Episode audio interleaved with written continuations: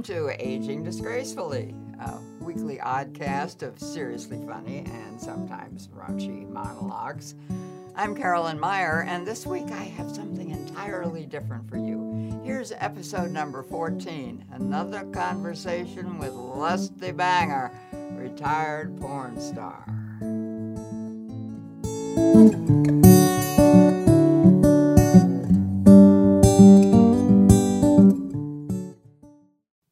Welcome back, Lusty Banger. As many of our friends know, I'm usually here by myself, but after our interview a few weeks ago, I got a lot of email asking, actually demanding that I invite you to come on Aging Disgracefully again as soon as possible. I'm not at all surprised by that, Caroline. I mean, all my life, people just seem never to get enough of me, but I'm happy to be here, especially if it helps to increase the popularity of your odd cast, as you call it. Probably could stand some livening up, if you don't mind my saying.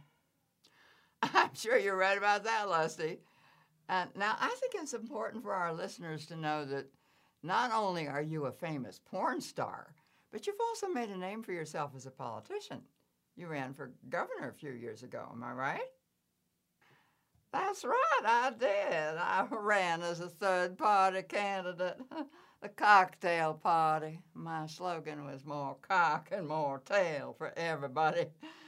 I felt that I was uniquely qualified for one thing I have a pornographic memory. I mean, you know, a porn star's like a politician. You tell them what they want to hear and you show them what they want to see. So tell us what position you took on the leading issues during that campaign. Sugar, my position on most issues is almost always horizontal. Oh, I see, Lusty. Well, we know that you were not successful in your race for governor, but I have no doubt whatsoever that you'll be back in the game again before too long. You're right about that. I plan to run for the office of mayor of our fair city next fall. I hope I can count on your support, Caroline. Well, you'll be a very interesting candidate, that's for sure. The last time you were a guest on Aging Disgracefully, you told us about how you'd gotten your start as a porn star with Cousin Orville in your granddaddy's barn. But our followers like to hear more about your childhood. What, what was it like growing up? Oh, honey, I've been blessed with good things from the day I was born. I was a beautiful baby and an adorable little girl. My Daddy always raved about my big blue eyes and my blonde curls. He used to say, Lusty, sweetheart, you're going places. For dang sure. You're going to be on the stage and in moving pictures when you grow up. And he was so right. I always felt sorry for girls who weren't pretty like me. Why, even when I was only about 12, I had a great body cute little jugs, and they just got bigger and more luscious all the time.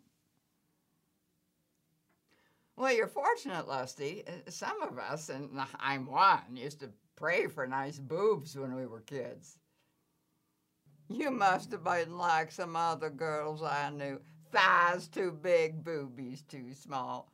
Not pretty cute like me. Those girls complained and bitched and moaned, poor things. Had to feel sorry for them. Yeah, that was me. I used to worry I'd end up like my grandmother, you know, with flabby arms like a flying squirrel and droopy turkey neck.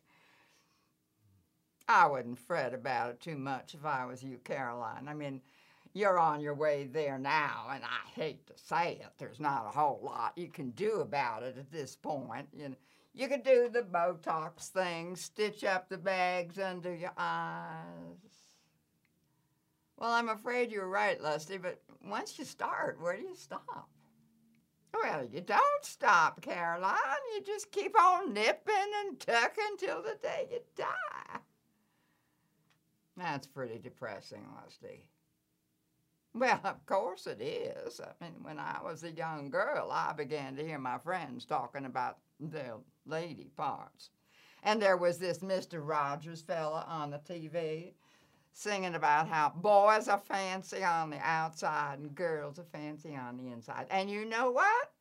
Mr. Rogers was half right about the boys. I mean, guys are always comparing their junk, so dang proud of it. And you and I know girls are fancy on the outside, too. True enough, Lusty, those lady parts can't just be ignored.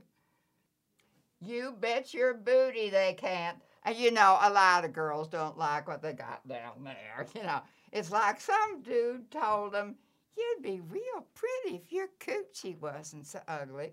And that's what gets those girls to worrying about the, that the only thing keeping them from getting laid on a regular basis is the unattractive cha cha.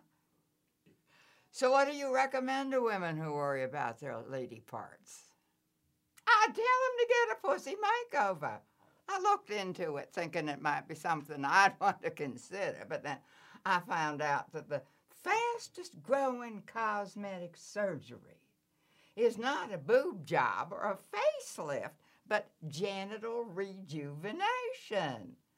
The most popular style of the pussy makeover is the Barbie.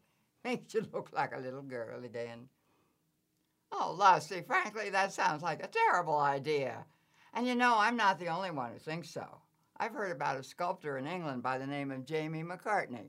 He created an art piece 30 feet long, made up of 10 panels with the plaster casts of the vulvas of 400 women of all ages, from 18 up into their 70s. Took him four years to do all those casts. He called it the Great Wall of Vagina. Technically, of course, they're not vaginas, they're vulvas. Oh, I know that. Think of it this way the vagina is like heaven that everybody wants to get into, and the vulva, that's the pearly gates.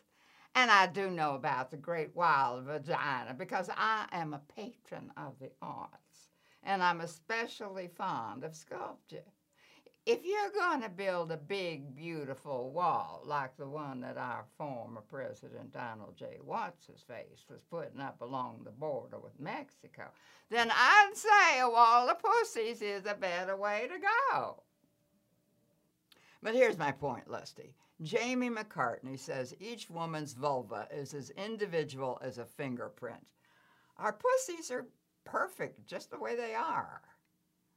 Caroline, I got to tell you, it's just like anything else. Some are more perfect than others, but there might be an unfortunate few that just ugly as sin. But I have to say, the man does have an eye for a very special cha-cha. Really? What makes you so sure of that? Well, here's how I know. I'm well acquainted with that Jamie McCartney fellow. He decided to do another project right here in the good old US of A. He wanted to do a big old American flag, picking a coochie from each of the 50 states to be one of the stars. And pretty soon, pussy casting parties were popping up in towns and cities and states all across the country.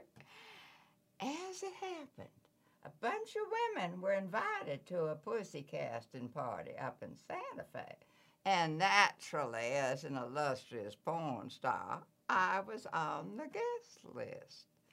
Some wealthy art collector threw the party in her house up there near the Santa Fe Opera, serving wine and cheese, and a couple of local artists volunteered to be in charge of the molds.